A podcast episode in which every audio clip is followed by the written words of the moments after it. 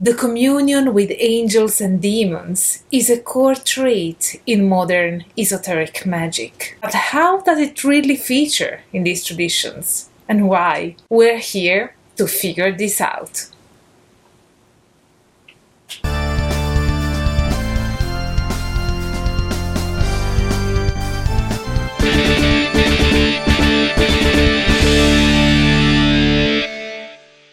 Hello everyone! I'm Angela and welcome back to my channel, your online resource for the academic study of magic and magic practicing religions and traditions. Today's video is part of a special collaboration with my friend and fellow scholar Justin Sledge, who has a YouTube channel called Esoterica. He will tackle the Goetia in ancient and medieval history, while I will cover Goetia and Theurgy in the contemporary world. So go check out his video first, along with his fascinating channel. Dr. Sledge has studied the history of Hermetic philosophy at the University of Amsterdam and holds a PhD in philosophy. He specializes in the intersection of esotericism and philosophy, and his current research is on the influence of philosophy on early Kabbalah. So now let's move on to our topic, shall we?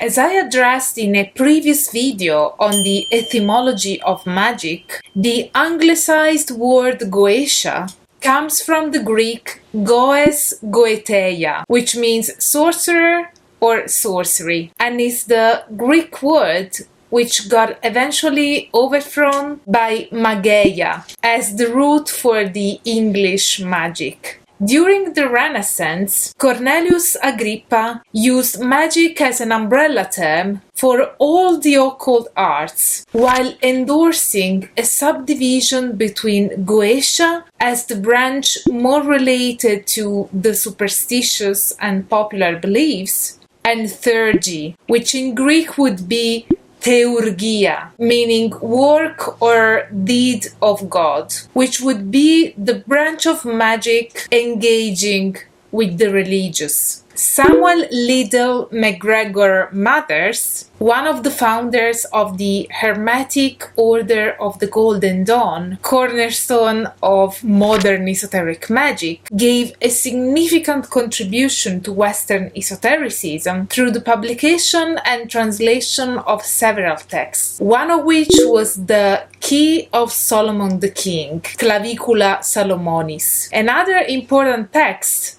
edited by Mathers was the Goetia, the Lesser Key of Solomon. Unfortunately, it wasn't published by him at the time, as apparently it was stolen and published by Aleister Crowley as part of a longer text called Lemegeton. The original versions of these two grimoires are attributed to King Solomon and appeared in numerous different versions and in different languages since the Middle Ages. The Greater Key and the Lesser Key of Solomon epitomize the aforementioned distinction between theurgy as a religious magic connected to the divine versus Goetia as a magic more related to the mundane and earthly needs. In the Greater Key of Solomon, we find, in fact, sigils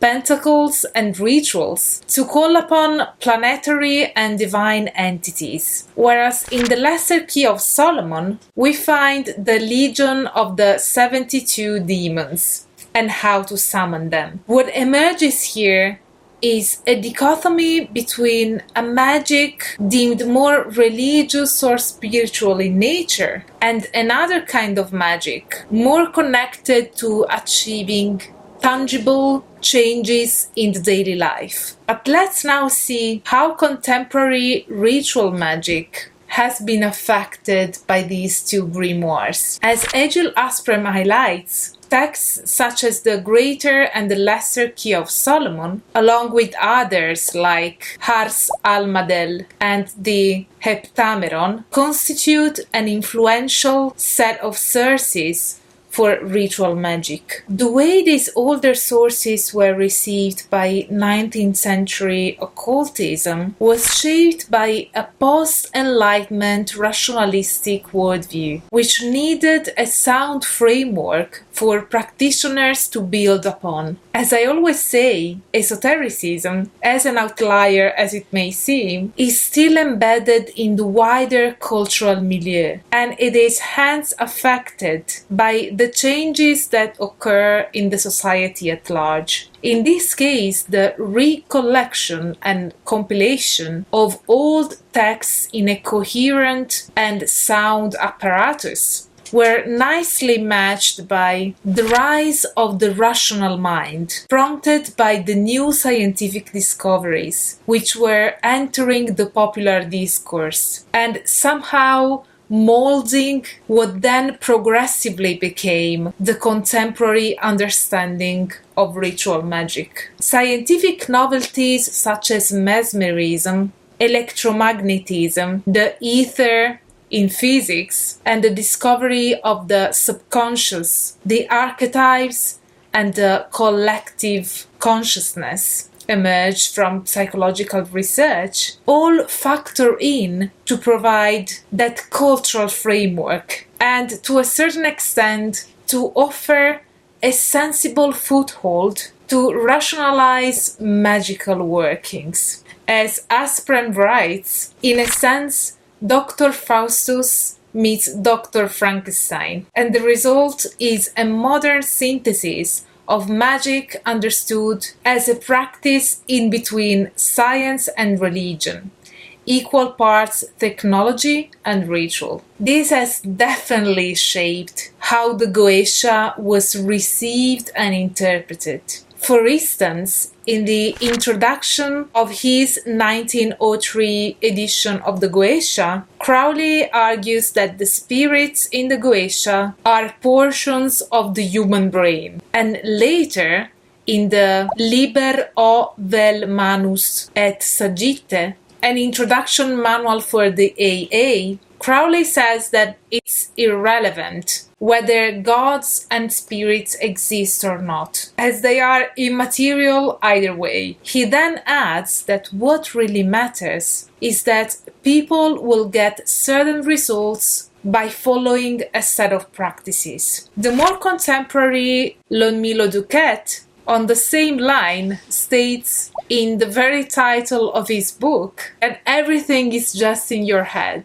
You just don't know how big your head is. To sum it up, Theurgy is seen as a divine and more spiritual kind of magic, whereas the Goetia is perceived as more earth-bound and linked to the physical world. The two approaches are well epitomized by the Greater Key of Solomon, for the third Theurgy and the Lesser Key of Solomon for the Goetia. The two grimoires were organized and recompiled in a more coherent way by MacGregor Mathers in the 19th century to meet the rising need for a more structured and rationally compelling form. These two grimoires and the way they have been perceived in ritual magic also tell us how different entities are seen as belonging to different states or realms of existence. As deities, angels, and planetary intelligence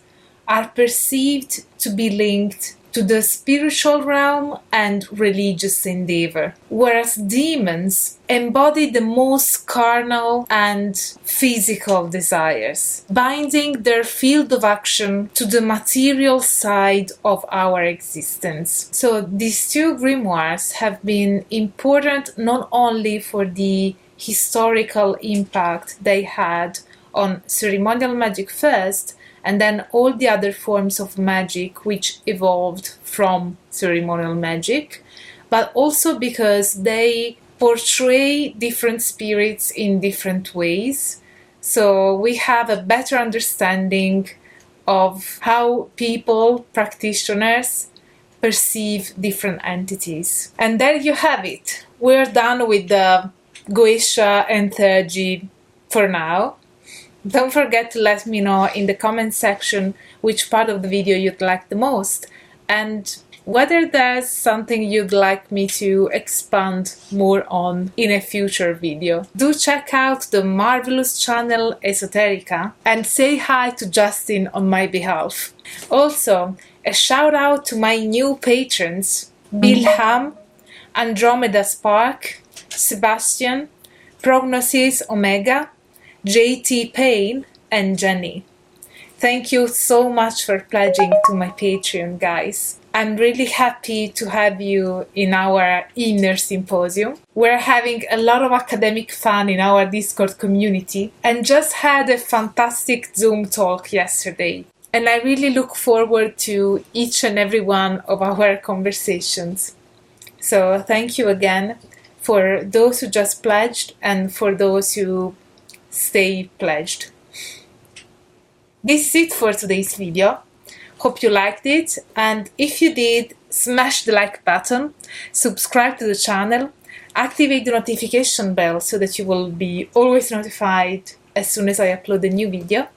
And as always, stay tuned for all the academic fun.